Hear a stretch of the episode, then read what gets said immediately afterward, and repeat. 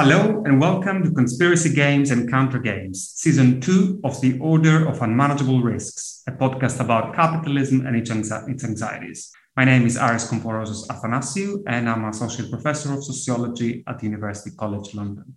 And I'm A.T. Kingsmith. I'm a PhD candidate at York University. This season, our podcast is dedicated to going beyond the headlines and the easy answers and exploring the rise of conspiracies, conspiracy theories, and conspiratorial thinking in a gamified capitalist world.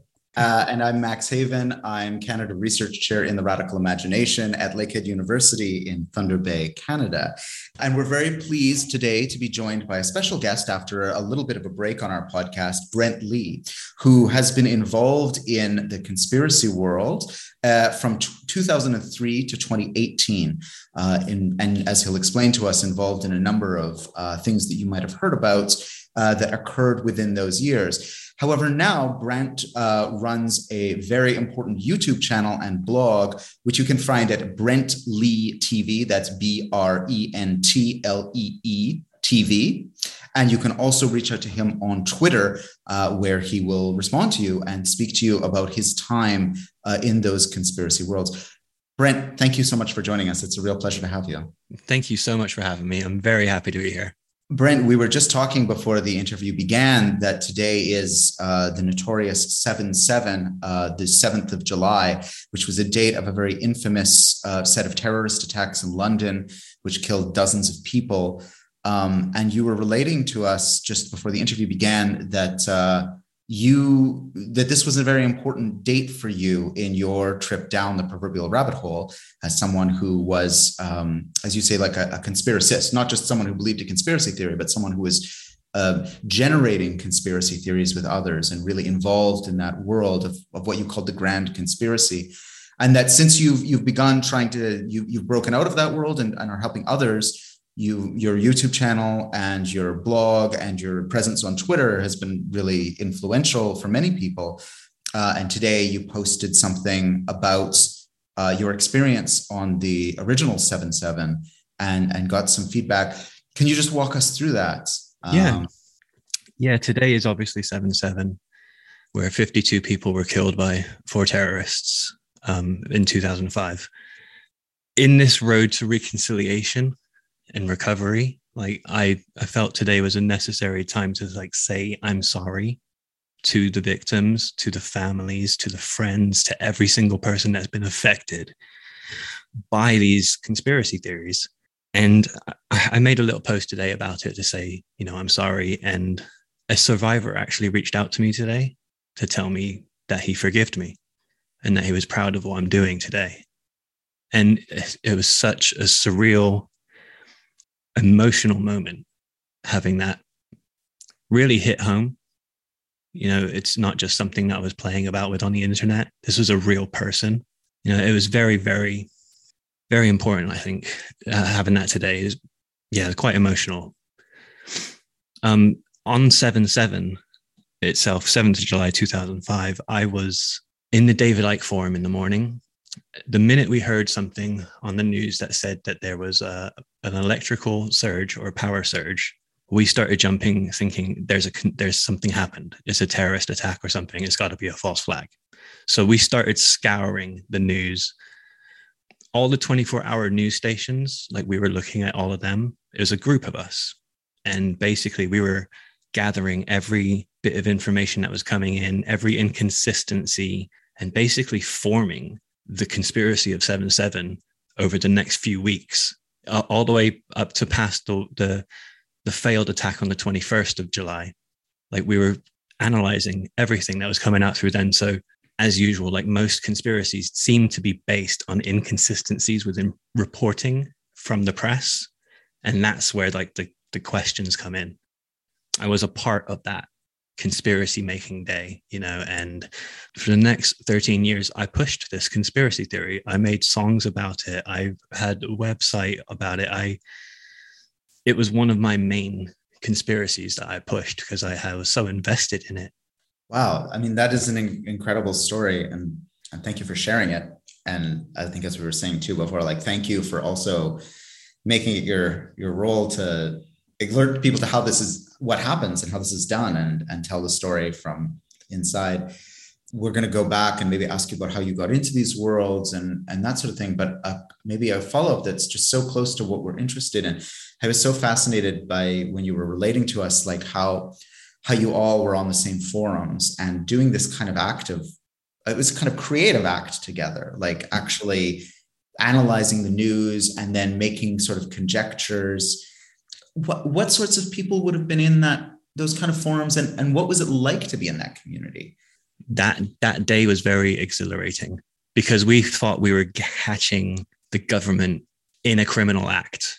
That's what we were doing. Like back in the early 2000s, there wasn't very much, conspiracies weren't based on hoaxes back then. They were based on false flags. So if someone, if a, a terrorist attack happened, what we were saying is that it wasn't the terrorists, it was the government or the Illuminati or the New World Order, whatever, whatever baddie you want to think it is. So we felt like we were get, getting justice for the victims by actually finding who the, the culprit was. You know, so it was very exhilarating. We were like tinfoil sleuths, is what I said today. That's that's how we felt like, like actual like participating in an investigation or something. People today could probably relate to it with the disappearance and murder of Gabby Petito, when there was a lot of people like doing this internet detective work, trying to find where this this woman had gone missing. It's very similar to that. Perhaps you can tell us a little bit more about uh, what you mean by being a conspiracist. So, uh, especially if we contrast the term with conspiracy theorist. Um, and yeah, if you could tell us a little bit about what initially led you down that path. There's a distinction to be made between a conspiracy theorist and a conspiracist. Now, a conspiracy theorist could be just someone who believes in any, a few conspiracy theories, you know, mainstream ones, JFK, 9 11 was an inside job, something similar to that. And I don't feel like the conspiracy theorist term will help in any way because conspiracists tend to act like if you call them a conspiracy theorist, you're insulting them. But conspiracist is someone whose worldview is based on all conspiracies. So I believed that the whole world was being run by an elite cabal. You know, everything that was happening was part of the conspiracy. So the difference between a conspiracy theorist and a conspiracist is an ideology if you just play around with conspiracies here and there, well, we didn't land on the moon, then you're just a conspiracy theorist. It's just, you know. As to how I got introduced to this world, it was 2003, and I was just messing around on the computer, to be honest. I've always been interested in documentaries and learning and a couple of conspiracy things like like I said, JFK, Roswell, or stuff like that. It's always very interested in geopolitics. So I liked to learn about terrorism, extremism, etc., things like that. Anyway, I was on the, on the internet and I used to use a program called DC++. It's a, a peer-to-peer file sharing piece of software. And basically you install on your computer, you make a little folder, you put all your stuff that you would like to share in this folder, and that gets uploaded through this, this program. On that program, there was a hub called documentaries and lectures. I thought that was very, that's great. That's exactly where I want to go. So I went in there and I found a folder, just a random folder. It said the truth. So I downloaded that. I looked, well, I looked in it and I noticed there was a lot of like JFK or what really happened on 9 11 and stuff like this. And I was like, okay, well, let's download it and let's have a look. So I downloaded it and there was a series of videos that I watched first it was Millennium 2000 and Lucifer 2000. These videos were produced by two conspiracists, one called Anthony J. Hilder and the other called Jordan Maxwell. Jordan Maxwell became like a very, very big figure in the conspiracy world. He actually introduced David Icke to the Americas. He brought him over and set him up with a whole series of lectures and got his books published in America. These videos were showing the New World Order conspiracy theory. It was focused on showing like Freemasons and the Illuminati being behind the scenes. And I thought that was interesting, I guess. But it wasn't until I watched one of the 9 11 videos that it really, I really thought actually this stuff might be real because the, the evidence in air quotes was right in front of me. It was right there in plain sight.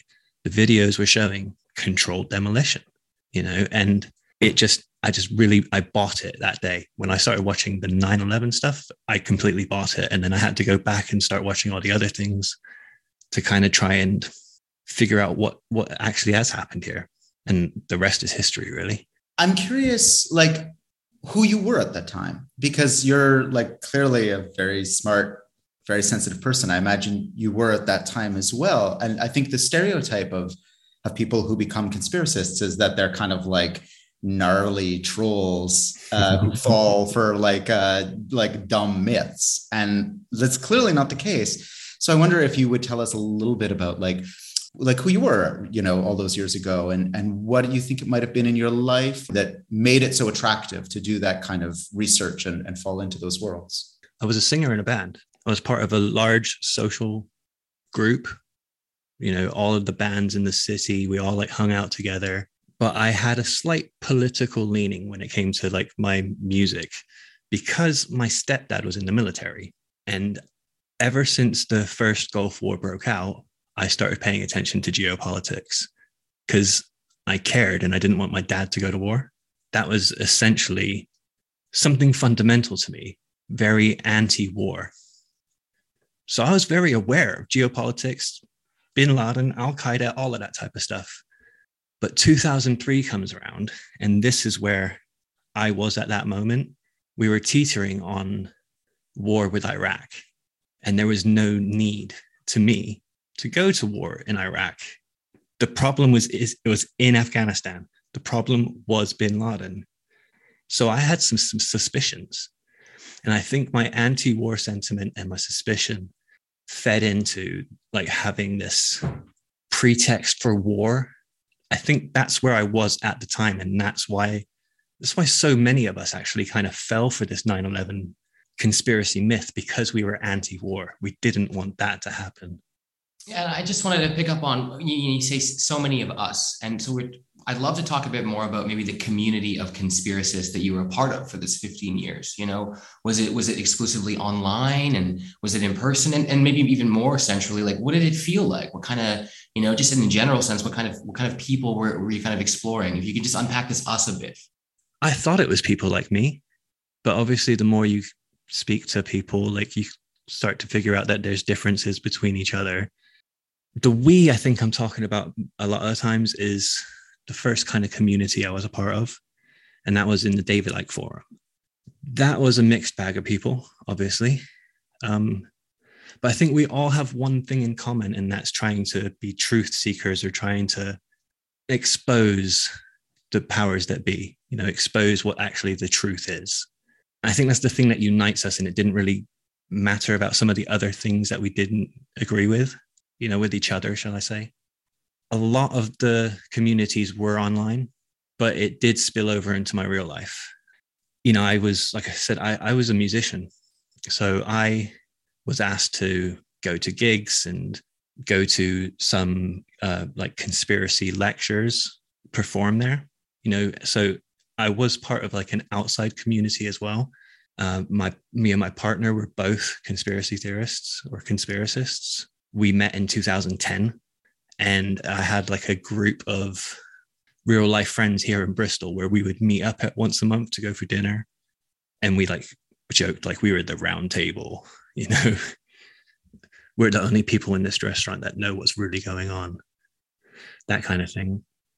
Yeah. So, and because you, it was a long time that you spent in that community that you're describing and could you tell us maybe a bit about what it was that kept you going like what kind of aspects of that community life and uh, the groups and the the you know the, the the everyday interactions i mean in your in your own experience like what was it that kept you a part of it I would say just trying to expose the truth.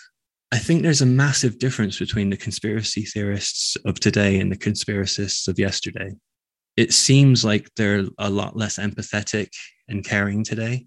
I don't know if this is just my bias or it's because it's just how I felt, but I feel like we were doing it for a better reason back then. We were hopeful. We wanted to change the world. You know, we wanted to bring these people down. And that's the thing that kept me going every day. Need to expose this. I need to expose this. And after time, you feel like you can't speak to people. They don't want to listen or anything. So what I ended up doing was try to be part of the welcoming party. You know, so when people would come into the conspiracy world, I would try and be one of those people that greets them into it. At, someone like David Icke or Alex Jones would wake them up and introduce them to this world. And then I would try and be like a bit more like of a welcoming party rather than out there trying to convert or radicalize anyone else. I think there's a strong trend among academics who study conspiracism, conspiracy theories, conspiracy fantasies, whatever you want to call them. That's the idea that in some way um, it's what the, the, the people in literature might call like a compensatory fantasy. So we all feel helpless in a world of injustice, and so you you gravitate towards the conspiracy theory because you're like uh, it gives you a sense of having power if it's only just the power of knowing what's actually going on but then the the kind of critique there is also that like well there's what's supposed to happen? Like when you were in those worlds what was your kind of narrative of what would happen if enough people believed if enough people knew the truth? Would there be some sort of democratic uprising was the idea that things would get worse and then the, the government would be more repressive and it would show its true colors and then there'd be some sort of revolution? Like i'm curious what first what you think of that kind of analysis of you know conspiracism emerging from a sense of powerlessness? And also then what what were the kind of discussions and debates about what would happen after after you guys were successful in in uh, sharing the truth? You're right in there. It does come from a lack of power lack of feeling of power but is also brought about by the world being so corrupt. You know the world is corrupt. Media does lie to you. Politicians do lie to you corporations and big banks and business people are fleecing us. Like that is why we're rebelling against it. It's like the world is corrupt. So we're trying to find an answer for that basically. And these conspiracies gave me an answer. It gave me a like okay that's who's doing it. And we've got a person we've got a bunch of people to actually point the finger at. It's not just this randomness. We all want to have peace. We all want to feel powerful, like like you said, of just knowing what's going on. As to what would happen if we did wake everyone up, we kind of prepared for. I don't. I don't want to say prepared. We prepared our minds, I guess, for a chaotic, chaotic time. But essentially, what we used to always say is like, we'll turn the light on and the cockroaches will scatter. And I, I don't think we planned any anything further than that. I didn't plan anything further than that, other than like, well, we'll just have to be here for when everyone wakes up. We'll just have to be here to clean the mess up. But didn't really have to, didn't really have any solutions. I think that's something that really kind of pulled me away from a lot of conspiracies back like when I started coming away from it is like why is everyone so focused on the problem and then reacting to the problem where's the solutions what are we going to do about it we'd be curious to hear what are your thoughts on maybe the role of masculinity in the kind of truth seeking movement and seeking out these answers but then also just the role of technology in making it easier to facilitate the the formation of, of these processes? The masculinity part is something that's like a lot more prominent now. Like i was kind of saying it feels like there's less compassion today with among conspiracists. Whereas when i started kind of getting into it the moderators of David Icke Forum, I think three out of four of them were women. You know, so there wasn't any toxic masculinity that is involved in it today. There, it even wasn't very political. Like it, it, there wasn't much of a political leaning to it in the early 2000s. It's only recently, since 2012 to 15 or something, it started becoming this toxic right wing version you started getting the incels involved you start getting the maga people involved. It's just this whole the gamergate stuff you know they they started jumping on the conspiracies. It, it like it's i think that's a new manifestation of it. Yeah, and obviously the technology was just the means to spread it and the means to get access to it. Like I said, like me in 2003, I was using dial up, I think, you know, and I, it took me three or four days to download one video, but I kept it on all night downloading that stuff. Like, whereas today it is instant, boom, you got it on your phone, you got it on your tablet, you know, and there's just so much of it. And I've seen that growth. I saw the birth of these social media platforms. I saw how they like started to spread how the communities moved from one thing to the next. Back in the day, it was like David Icke Forum, Prison Planet Forum, uh, just random forums. And then MySpace came around and we all started gravitating towards MySpace. And there was so many like conspiracists on MySpace. It was insane, really. And then obviously we moved on to Facebook and YouTube and then and Twitter. Facebook obviously became completely saturated with it, but it took a while, you know. It's just become much more accessible. The more that we have the internet, the more that we have these platforms in our pockets. So I wanted to go back to something that you just mentioned a moment ago about the political affiliations of the community, the conspiracy community, as you understood them, uh, especially in the in the first years. And I was struck by what you said that it's not what it looks like today. So the the, the connection with the far right and with the Trump folks uh, wasn't as clear or it wasn't there in, in the way we understand it today. And I was also thinking that you know your own analysis, the way you described it, of on what brought you to that world, was in many ways has a lot to share with you know a left wing kind of progressive analysis of what how fucked up the system is and um, you know the, the injustices of it. So I'm just wondering if you could tell us a bit more about how you understood the politics of that community and what's your inkling? What's your kind of what are your thoughts about what might have shifted at some point there politically? Yeah the message of the conspiracy influencers back in those days and the people that followed it was that the left and the right was the same. Iraq war we had bush in america and we had blair in england so left and right working together to create destruction or whatever. And it was always billed as that. Like these left and this right, it doesn't matter. It's the same, it's two wings of the same bird. That's how most of us got to it. From my research now, oh God, I hate using the word research, but from my looking into it now, Steve Bannon is one of those guys that weaponized and politicized conspiracy world and brought it into the fold. When he said about like radicalizing the gamers and bringing them into it like it's people like that that started to really politicize this. And then you had like oh god you had trump turned up on infowars. When i saw that like i was still a conspiracist at that time. Wasn't really a fan of alex jones at that time. I was at the beginning but maybe a different story later. I did end up thinking that he was possessed by demons, but so I stopped listening to him. But anyway, that's a different part of the story.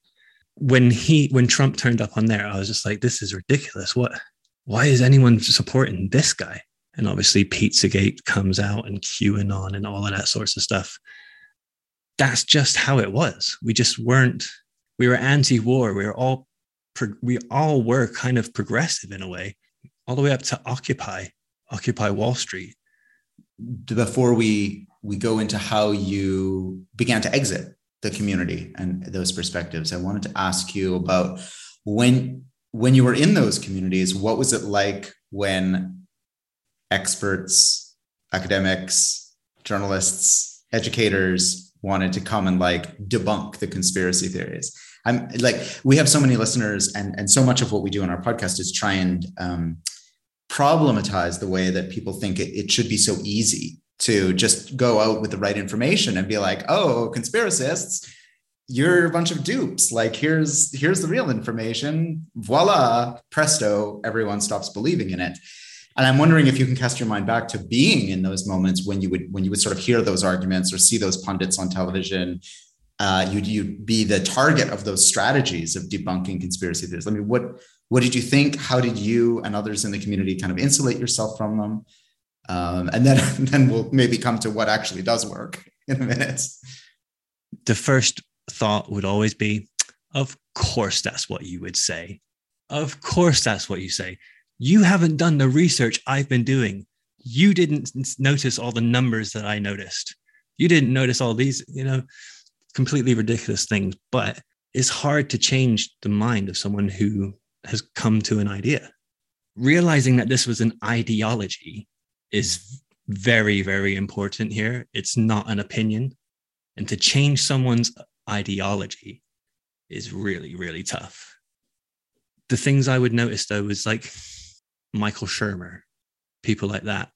And they'd come in and act like you're stupid for believing what you believe, that you've got no right to believe what you're believing. And like I said earlier, no, the world is effed up. And that's why we believe these things. We're just trying to find answers. And you, Mr. Shill Michael Shermer, getting probably paid by the CIA or something. Not really, but that's what we thought. This is exactly what I thought. I've been speak, speaking to some BBC journalists, you know, or I spoke to uh, an immunologist recently. And I was like, I would have said you were a shill. You were not real. I don't see you at work. I don't see you in a lab coat. How do I know? You're just a person on Twitter making up these things. And uh, that is what we thought, though. We did think like there was agents out there trying to tell us trying to make us look bad. What what was the first inkling that that led you to maybe want to leave? The first kind of cracks that perhaps like appear in, in the veneer of some of these things that you believe in the community. It didn't want to make me leave, but it made me question the community. And that was Sandy Hook. Uh, there was a bunch of occurrences around that time Sandy Hook shooting, the Aurora uh, cinema shooting, Pulse nightclub shooting, and the Boston Marathon bombing. And I started to notice a new narrative being spun. And that's what a lot of people are very familiar with today. And that's this concept of it being a hoax. We used to believe in false flags. False flags were a real occurrence, but we blamed someone else for it. Um, real people died. Around Sandy Hook and these other events, the narrative was that nobody died. The narrative that was that these were crisis actors.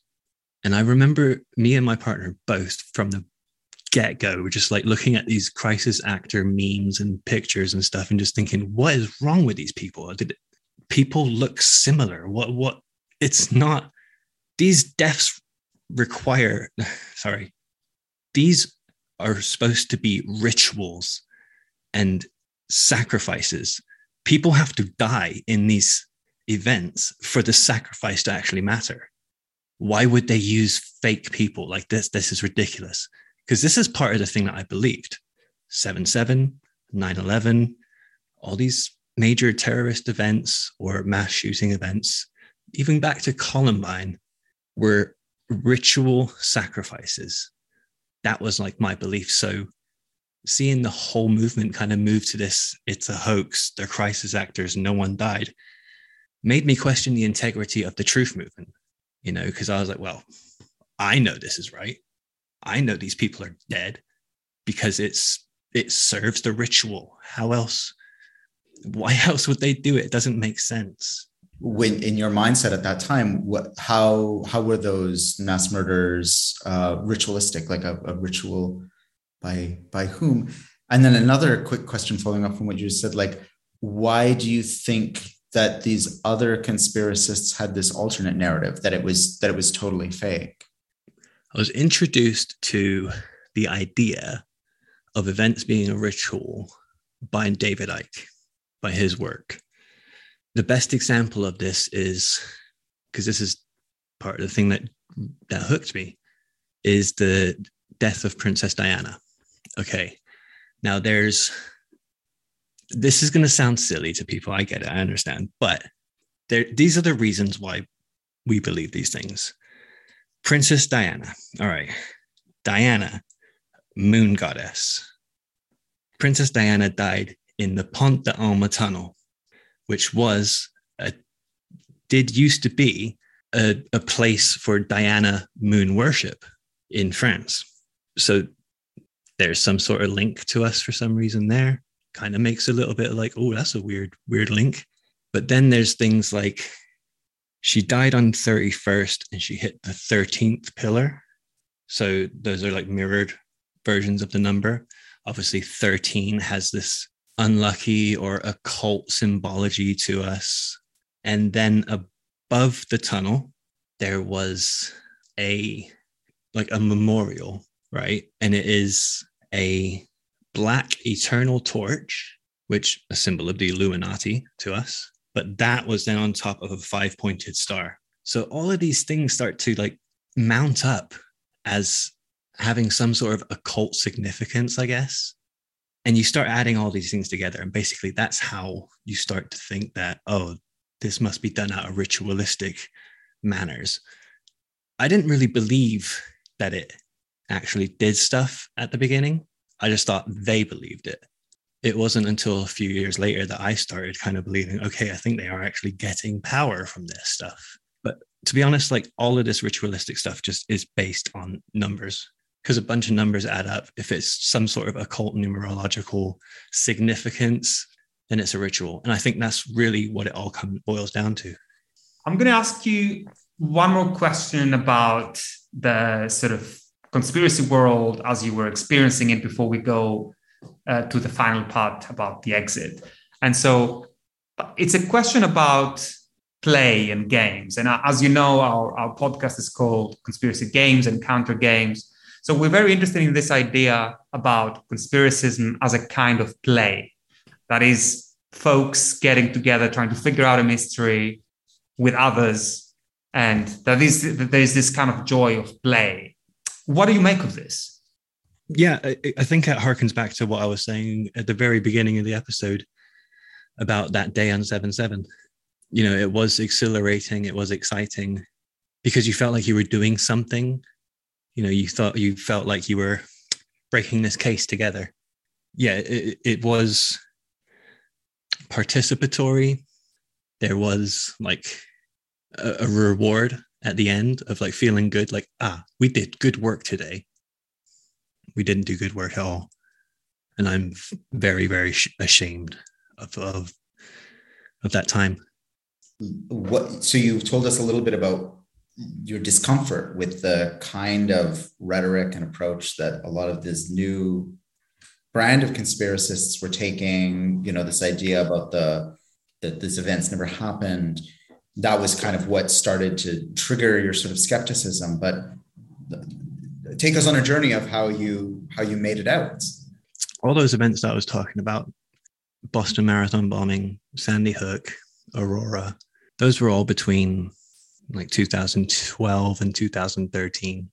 And it's where this hoax thing starts coming on. But from 2012 to say 2017 is when I I came up with an idea to explain all that.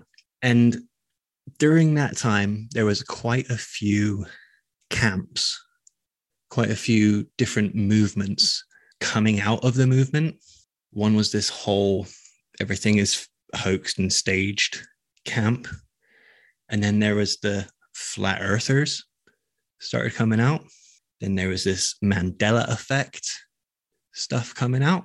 And then there was Pizzagate also coming out. And I don't know, I felt stupid versions of conspiracism, childish forms that just took away from the seriousness of stuff that we were working on for so many years in, by 2017, instead of saying, okay, all of it's rubbish, I thought this is a psyop by the Illuminati. We've made so much ground in the past 10 years plus that we've got them running scared. And they've set a bunch of conspiracies, conspiracy theories out there to discredit us. Flowers. Who the hell is going to believe that? all these sorts of things like that. And I was I was convinced that's exactly what it was that day.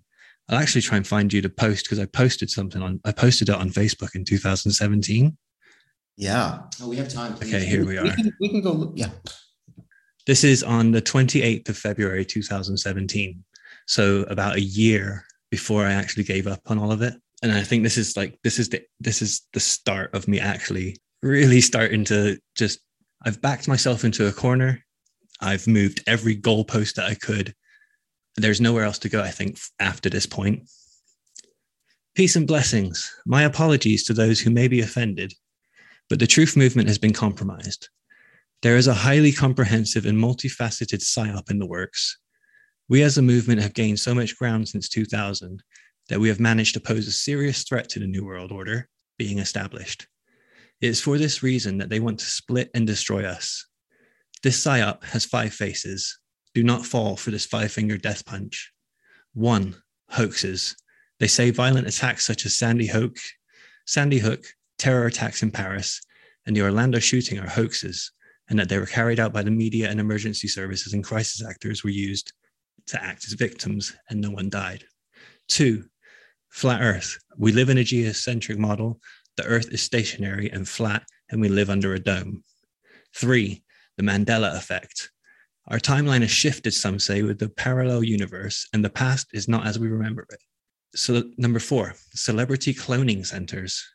Certain celebrities, politicians, and other elites are actually cloned versions of themselves. And number five, every one hit wonder is in the Illuminati. They're saying every every celebrity or every other elite is in the Illuminati. Every single person you see using certain hand, hand gestures is in it, but we are truthers, not conspiracy theorists. This message is specifically for those who have woken up in the past four to five years, as I've noticed a lot of old school truthers aren't falling for most of these, apart from some of y'all believe in this hoax thing. But hey, there's room for debate on that topic. And I think that was like, that was like this real start of my exit, I think. The paranoia took over.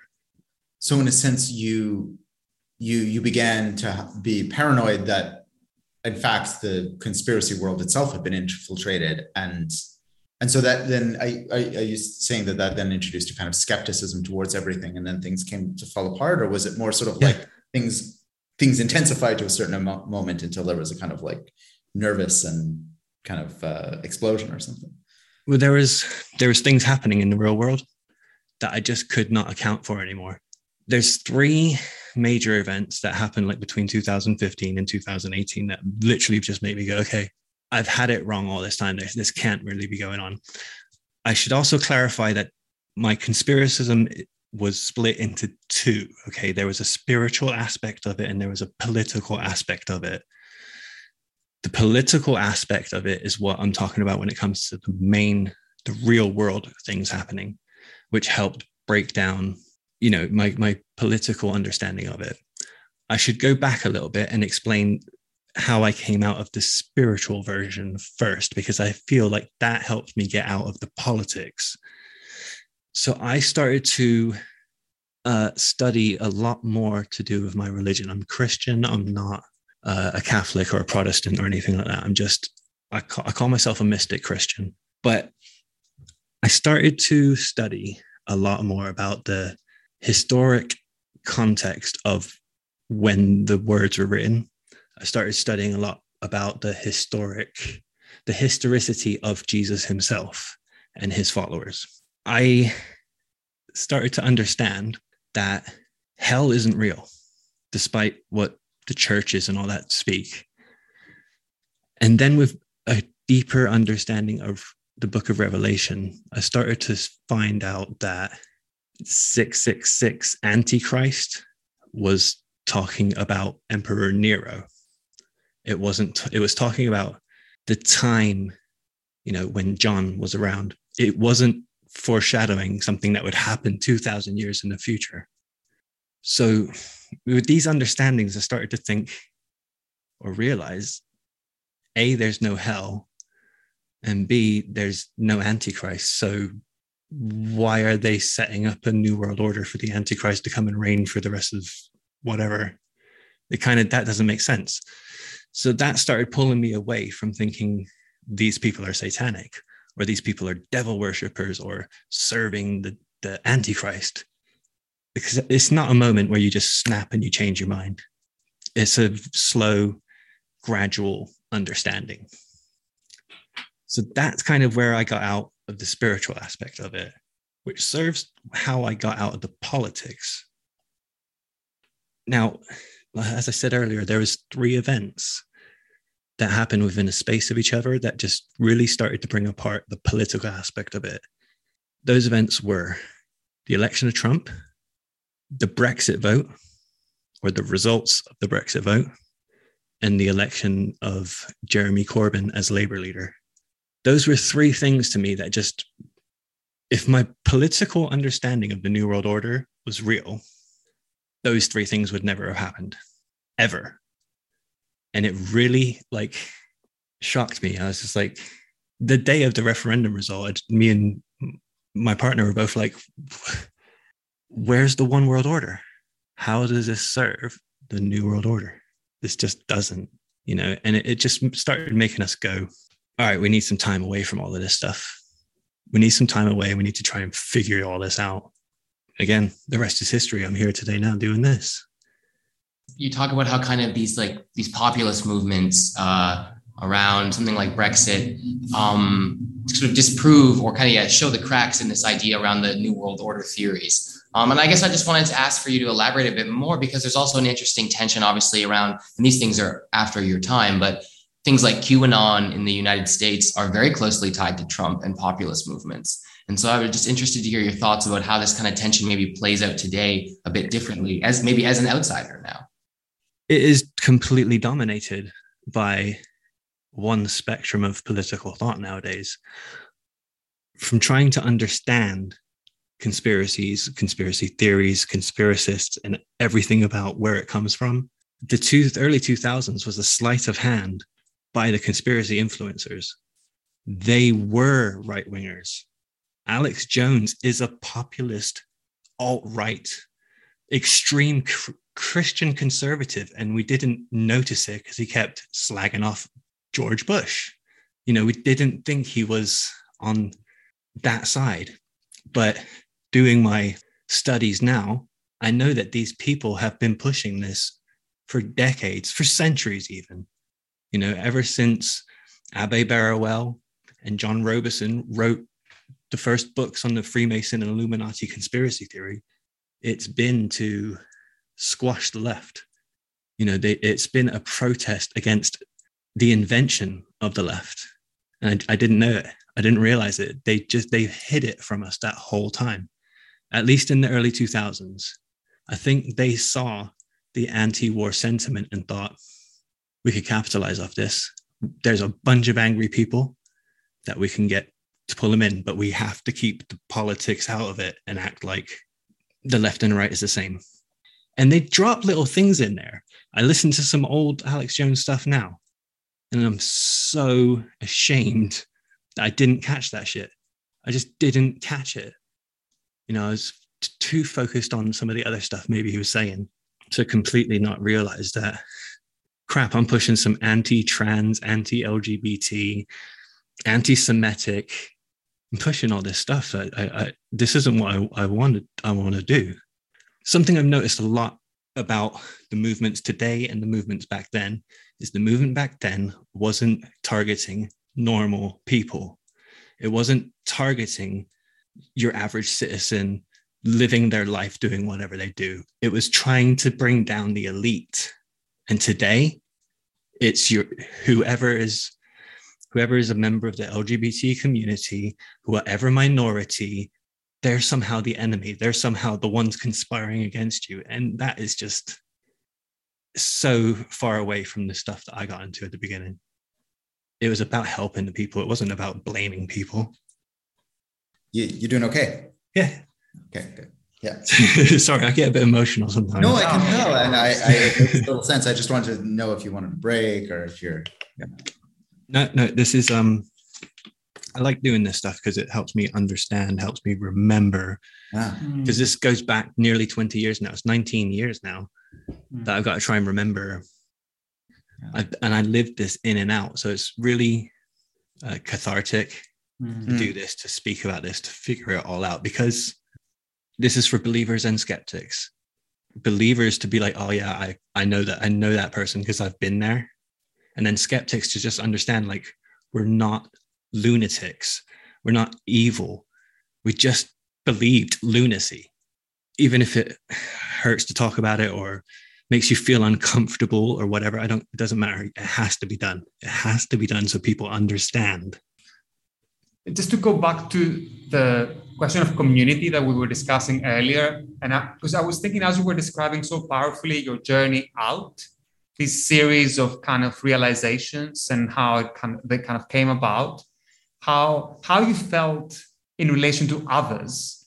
I mean, how did your how did the community around you shifted or your, your relationship with with that? And how how do you experience that? How did that feel? So in 2018 when i was like pushed into a corner and I didn't really know what was going on with my life anymore, like, or at least not not with my life anymore, but what I thought about the world. What I did was I logged off. I went off of Facebook and I didn't go back on for nearly three years.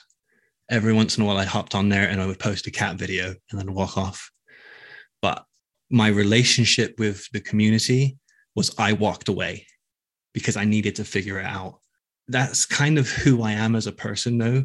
Sometimes I just need time to myself to figure things out. Now, going back to the community afterwards, it wasn't so good. Obviously, you know, I turned my back on them. I'd hurt them. I come out and said, You're all wrong. But I tried to say it like, Look, guys, I was wrong. So if I was wrong, you were wrong too. You know, but it was uh, very, very toxic coming back. That's for sure. Brent, I wanted to ask you. I, I, was watching one of your your videos recently that I really enjoyed. This one you made, just kind of explaining some of your process of, of leaving the community. And you said something that that really, really stuck with me about how one of the things that help you get out is that your interests remained intact. You could still explore the things you wanted to research and use your kind of you know use your mind to kind of explore geopolitics the things that you were interested in and so i wonder if you could maybe elaborate a bit more on the the importance of having your interests still as a thing that you could maybe rely on uh, as you transitioned out of the community? Yeah it gave me something else to like really focus on. I just like to understand things. So i needed to understand why i was where i was. And like even today i'm still so interested in conspiracies. So interested but i'm not i just will not believe them straight away or anything like that you know um i think it's i mean it's great to have interest isn't it? It's good to have uh something you can focus on take away the stresses of the days of your work and stuff. And i don't know mine seems to be like researching weird stuff i guess. Um but it it helped and it helps today still so that I can help other people understand, I guess. You know, I, I want to help my truthers, the people that I had such strong relationships with over years. Uh, some of these some of these relationships are completely dead. You know, and it's people I spoke to for 15 years, almost all the time, and they literally do not want to speak to me anymore. So yeah, I, I use these interests to learn more about these things that we believed in. And I try, I try to bring them back out of that rabbit hole. I care about these people at the end of the day. They are my friends. And there's only like three hardcore conspiracists that are still my friend out of I don't know, my Facebook was was something stupid like 4,000 people on it at one time. I think I've lost like 1,500 or something in this past year, but still. That brings us to kind of where we were hoping to kind of bring things towards a close, which is we were asked, we were wondering like now you've you've taken the master's tools, so to speak. You're, you're using YouTube and you're you're using that platform, which has been such a such a super highway for so many of the conspiracy movements to kind of try and um, introduce doubt to, and to show, tell your story and also help people exit um, those communities or at least the toxic parts of those communities what yeah why did why did you take that strategy and and tell us a little about the strategy, like your kind of filmmaking strategy on YouTube. Like, why do you why do you approach making um, content that way in order to reach people who are in the place that you might have been a few years ago? Well, I'd like to preface this with the reason why I speak out, or the event that happened that made me go, "All right, I need to need to make I need to to start this conversation," and that is January sixth built up a bit by, by the COVID 19 conspiracies, which all through that pandemic stage, I was thinking, oh my God, I'm so ashamed that I used to be these people. This is just, they're just being ridiculous right now. You know, but it was January 6th. It was the shooting of Ashley Babbitt. When I found out she was a QAnoner, it felt like the world stopped. And I looked at my partner and said, holy shit, that could have been you. That could have been me. Not that we were QAnoners, but we did believe there was an elite group that did satanic ritual sacrifice, did SRA, there were VIP pedophiles. And if I was in her shoes that day, I probably would have been there thinking, yeah, we're all going to take these evil people down and yeah, just seeing that, seeing that, finding out she was a QAnoner, she believed a lot of the stuff that I used to believe, and I just thought, shit, I think I need to actually speak speak out somehow. I don't I don't know what to do. I don't know what to say. I don't know what, but if I can just say one thing that will stop one person from going to that place and dying, then then whatever, I've done something good yeah, and I settled on YouTube basically. I settled on YouTube, and that's now evolved into making a podcast instead. So I feel, I feel I can get more more accomplished in this new podcast that I'm doing. As I said, it started on YouTube though, doing some reaction videos to conspiracism, to conspiracy videos, trying to do like live debunks of them. I went back and I watched the very first two videos that I that got me into the rabbit hole, the Millennium 2000 and Lucifer 2000. I went back and watched them and I recorded myself debunking it as it goes along. YouTube is just the place, isn't it? It's the place to make this type of content, I guess. I will be continuing doing more videos, but I'm just trying to concentrate on this podcast at the minute, which, if I can give it a shout out, some dare call it conspiracy, is my friend me, me and my friend Neil Sanders, and we will systematically break down as many conspiracies as we can. We're trying to focus on one topic at a time. We represent, like, for about an hour, what the conspiracy theorists believe so that we don't misrepresent it. I provide a lot of my own experience of like how I believed these certain things, how I how it, how I made it work, or why people would believe this thing or that thing. And then for the second and third hour, we basically strip away every single falsehood that that conspiracy theory is based on. And by the end, we're just left with the little tiny bit of truth that is left. What, you know, what the actual thing was about. And I absolutely love doing this one right now. This is absolutely fantastic. It's helping me also figure out what I believe now is helping me like really look into these conspiracy theories that I believed and figure out where I was being pulled from one direction or pulled from the other direction, who created it, who was spreading it, you know, figure out who played me and and finding the truth to things at the very very bottom of it all, you know. Like the new episode that I'm editing right now, World Economic Forum and the Great Reset. You know, it's not something I actually believed in because I wasn't a conspiracist at the time, but it has so many parallels with other conspiracies that we used to believe in. And it's just very, that one is just so interesting seeing, okay, well, the truth is that, you know, Klaus Schwab wrote a book called The Great Reset. That's about the only truth here. it's, compared to all the conspiracies. Sorry, spoiler alert for the la- for the next episode. we so our, our listeners are mostly academics and some journalists and some artists but generally, people I think would associate themselves. I, I think I would dare say they probably associate themselves with the left, uh, and they. I think very few of them would would consider themselves to be in those conspiracy worlds.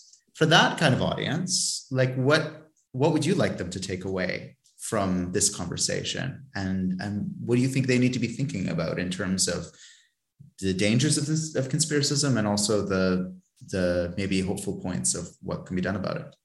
I think there's a distinction between left wing and right wing cons- conspiracies. And uh, from this is just from my experience. This is not obviously I'm not an expert. I'm not an academic. I haven't I haven't studied this. I think um, people who believe in conspiracies believe in them for two reasons. One is bigger on the scale than the other for each side. Okay, so for the right hand, for the right, conspiracies are based in suspicion with a tiny bit of cynicism. For the left, conspiracies are based in cynicism with a little bit of suspicion. And so I'd like to say, like, just because you're on the left or the right doesn't mean you're not going to fall for a conspiracy theory. It's just you're going to fall for it in a different way. So the right are very based in like a supernatural sort of suspicion, like, oh, these guys, these people work for the devil or something like that. Is there's a real, real suspicion. Oh, they're up to something else. You know they're up to something else. And then the left is more like, I don't believe what they got to say. I don't believe them. I think they're doing it for a different reason the World Economic Forum is a perfect example. Okay, the, the right are suspicious of them because they think they want to enslave everyone. The left are cynical of them because they don't think they're going to do anything.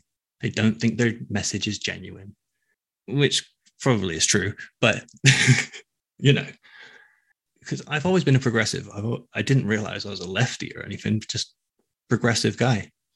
I, I notice a lot of lefties are a lot more cynical about these things and i think that can breed like the conspiracy because you don't know. You don't know if these people are genuine. It's actually just been such a fascinating conversation and so eye-opening and, and very moving i think mm-hmm. like uh, in a very genuine way. Like we're all yeah it's so important what you're doing and also you're you're you're searching for kind of redemption for uh, is also very important and compelling. So it's been a real it's been a real pleasure and it's super enlightening to to speak with you. Thank you. Well, I got into I got into it to make a difference, mm-hmm. and just because I got out of it doesn't mean I still don't want to make a difference. Mm-hmm. Mm-hmm.